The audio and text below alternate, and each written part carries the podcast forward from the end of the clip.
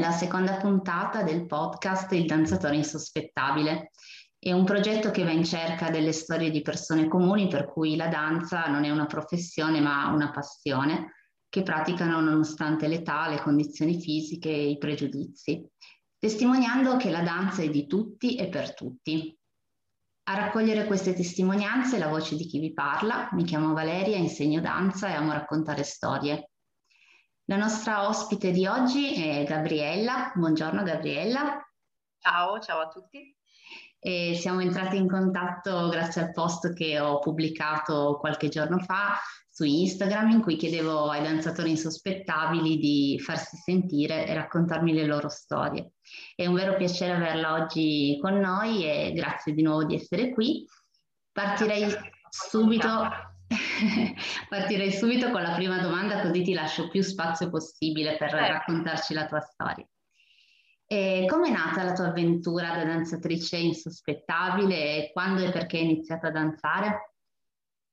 Allora, premessa che io ho iniziato a ballare da piccola, eh, ho iniziato a 9 anni e, e um, ho smesso a 15 anni per questioni, diciamo, economiche della famiglia. Mm-hmm. Poi dopo l'università ho ripreso a ballare, ma ehm, danza caraibica, Mm-hmm. Quindi salsa, merengue, baciata, questi balli qua molto, molto simpatici finché si ha un partner o si è eh, giovani. Certo, Poi nel certo. momento in cui ho conosciuto mio marito, che invece non è per niente propenso alla danza, e non ho più praticamente ballato. Poi dopo le due gravidanze, tieni conto che io in quattro anni ho avuto due gravidanze e due anni di allattamento, mm-hmm. e mi sono detta che c'era, insomma, era arrivato il momento di darsi da fare, di fare qualcosa, ma non avevo pensato onestamente alla danza, avevo pensato, sai, a quei corsi in cui si fa ginnastica magari con la musica, sì. perché ovviamente pensavo che a 32 anni fossi grande per, far, per riprendere a fare danza. E invece mh, sono andata in questa palestra, in questa palestra avevano un monitor dove eh, sfilavano diciamo delle, delle foto e mh, io ho visto questo, questa foto, ho detto ma cos'è quella lì? E fa, eh, quello è un gruppo di danza, mi ha detto questo ragazzo, il proprietario della palestra, fa, ma tu hai fatto danza? Ho detto guarda da piccola, ah allora devi assolutamente venire a provare.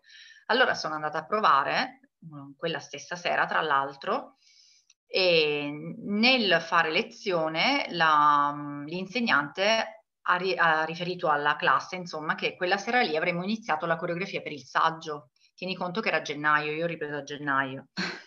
E allora la maestra si gira, me, sì, si gira a me e fa, guarda, vedi di iscriverti perché sei già nella coreografia. Ho detto, ah, va bene.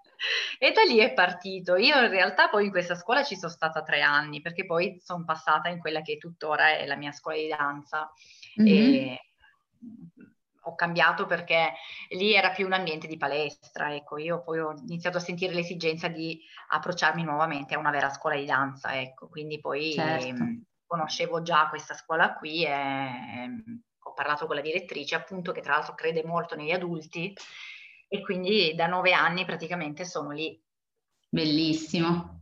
Sì, perché poi è un po' quello che capita a tante persone che insomma ricominciano, il fatto di avere purtroppo insomma circostanze della vita che portano a interrompere, però poi quando riprendi è come se non fosse passato tutto il tempo in mezzo, è, è un po' una magia diciamo che si riaccende. Sì, sì, sì, assolutamente, anche se eh, devo dirti la verità, il tempo si vede per la questione tecnica. Io eh, ovviamente certo.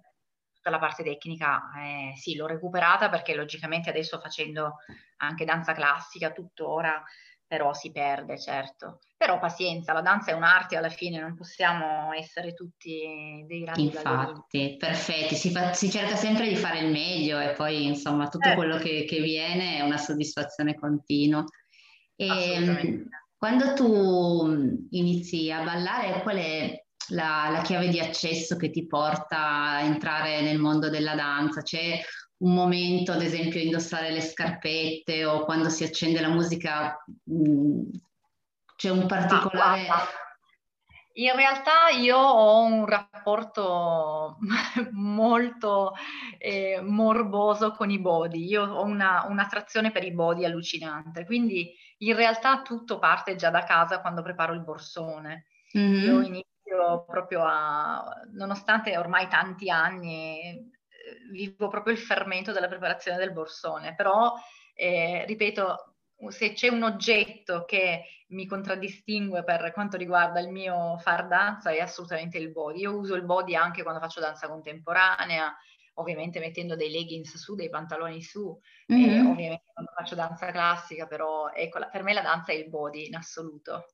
Sì, sì, perché poi penso sia sempre importante anche avere eh, una, una, diciamo, divisa, una tenuta, un qualcosa che comunque dia serietà anche nel, nell'approcciarsi alla danza, nonostante magari non si sia ne, nelle classi certo. insomma, canoniche dei più giovani, ma non c'entra nulla, perché secondo me una passione quando è sentita poi eh, deve comunque essere vissuta con tutti i canoni e la serietà possibile. Sì, infatti mi diletto a comprarmi tanti body particolari, mi piacciono. Fai benissimo, chiedo tantissimo. E, ehm, volevo chiederti qual è stato il momento più bello di questo tuo percorso fino ad ora? Ma guarda, non c'è un momento in realtà più bello. Devo dire la verità. Allora, come ti ho detto prima, in questa scuola, nella scuola che frequento, la direttrice crede molto negli adulti perché eh, lei afferma effettivamente che noi adulti viviamo di passione e quando si vive di passione, logicamente sul palco quella cosa lì si vede. E in confronto, diciamo, alla bambina che si approccia a fare il saggio è diverso per gli adulti. L'adulto che fa danza eh, trasuda davvero passione ed emozione e quindi lei crede tantissimo. Però devo dire la verità che i momenti più belli li ho vissuti da quando ehm, eh, ho, ho un, un insegnante di contemporaneo che adesso sono 6-7 anni, che, che ci, no, forse un po' di meno, 5 anni, fai conto, che insegna appunto alla mia classe di adulti e lui ha creduto tanto in me sempre, ma in me come negli altri, nel senso che lui ci mancherebbe, non ha preferenze, è un, è un ragazzo giovane, però mh, sai quando ti vengono assegnate delle piccole parti eh, in rilievo, delle, quelle sono grandi soddisfazioni perché ti rendi conto che dall'altra parte c'è una persona che crede in te. Certo. E devo dire la verità che da quando mh, eh, appunto sono in questa scuola, queste, questi momenti, queste emozioni li ho vissute veramente tante volte ed è, ed è, veramente bello, è veramente bello.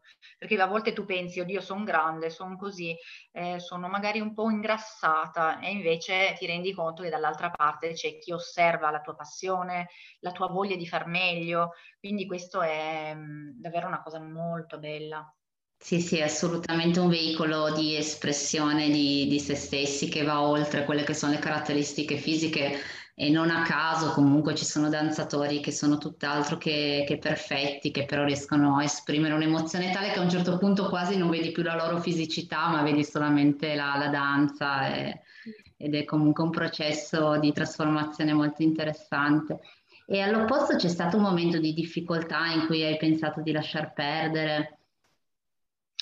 La difficoltà l'ho avuta per l'età, nel senso che, ehm, ehm come devo dirti, su, un anno in particolare è successo che qualcuno ha evidenziato il fatto che io fossi grande, con mm. battutine, mm. un po' di sarcasmo così un po' antipatico. E questa cosa qua mi ha dato inizialmente fastidio, poi mh, mm, ci ho pensato su e ho detto ma probabilmente sono davvero così grande da dover mollare, poi mi sono detta no, non, non, mi interessa la cosa e quindi ho smesso di pensare a questa cosa qua. Non, sì, comunque quel, ho avuto dei momenti un po' di difficoltà da questo punto di vista, ecco. Mm-hmm, sì, e... ma è una cosa purtroppo comune, anzi secondo me se qualcuno che sta ascoltando ha ripreso come te danza o pensa di farlo, insomma il, la finalità di questo podcast è anche quella di, di condividere quelle che sono un po' le, le debolezze, magari le, i momenti di difficoltà che possono vivere i danzatori adulti che lo fanno per passione, perché alla fine viviamo un po' tutte le stesse cose, ma mh, la passione per la danza è giusto che vada oltre, perché alla fine la danza è, è di tutti veramente come qualsiasi altra forma d'arte. E, ehm, quale messaggio vorresti dare a una persona che vorrebbe fare danza ma si sente magari vecchia, fuori forma o teme il giudizio degli altri? Ma prima di tutto eh, vorrei che la danza venisse vista per quella che è, cioè un'arte, non un'attività sportiva in sé. Poi indubbiamente ci servono delle doti fisiche, ma quelle piano piano possono arrivare. Poi ovviamente agli adulti non viene chiesto chissà quale grande virtuosismo, insomma. Per esatto. cui come, come, ti faccio un esempio, la pittura, una persona si può approcciare alla pittura in qualsiasi momento, come a uno strumento, per dire una persona può iniziare a suonare un pianoforte in qualsiasi momento. Certo non diventerà mai un grande pianista perché la, la mobilità delle dita non sarà mai la stessa, però comunque puoi sempre suonare. E così è la danza. Quindi non aver paura di sentirsi troppo grandi, non si è mai troppo grandi in realtà. Forse il problema è più dall'altra parte, cioè è la scuola di danza, è la direttrice, il direttore della scuola che, si, che deve eh, creare dei presupposti per accogliere delle persone che hanno l'esigenza di far danza e non il contrario, non devo farmi problemi io perché ho 50 anni, 60 anni, 40 anni ma è dall'altra parte la persona, io vado a chiedere, vengo nella tua scuola, ti chiedo informazioni, sei tu che devi creare i presupposti per darmi l'opportunità di danzare nella tua scuola. Quindi secondo me avere l'audacia di davvero provarci e poi ehm, sì, tante volte ci si, fa, ci si, fa, ci si creano dei problemi eh, nella testa che non, non, non, non hanno senso, cioè specialmente negli, ulti- negli ultimi anni, insomma, dove davvero eh, non esiste più la persona di 60 anni come un tempo che comunque aveva sulle spalle tanti anni di, di, vita, sacrific- di vita, sacrificata, quindi aveva un aspetto più, ehm, più, più, più anziano, no? Adesso certo. invece, cioè io ho tantissime, una mia compagna ad esempio è, è, ha sette anni più di me, ma sembra una ragazzina per dire Ehm, certo, sì, sì, no, ma infatti... Una sono... volta, ecco, la, adesso la mamma, la donna eh, cinquantenne, sessantenne è comunque una donna che può, far, che può farcela in qualsiasi ambito, insomma, quindi può mettersi benissimo in gioco su tanti fronti, quindi anche in quello artistico. Sono d'accordo, assolutamente, c'è ancora tutta una vita davanti a, a qualsiasi età, specialmente a 50-60 anni direi. E ti ringrazio davvero tantissimo Gabriella di questa tua testimonianza in cui credo potranno riconoscere tanti danzatori insospettabili, come amo chiamarli. E concludo dicendo che se anche voi che ci state ascoltando siete, vi ritrovate in questa categoria di danzatori, eh, cercate la, la, pagina Il Danzatore Insospettabile su Facebook o il mio profilo Dancing Wonderland su Instagram e magari scrivetemi un messaggio così ci mettiamo in contatto e magari potreste essere protagonisti della prossima puntata. Grazie ancora Gabriella e buona danza a tutti.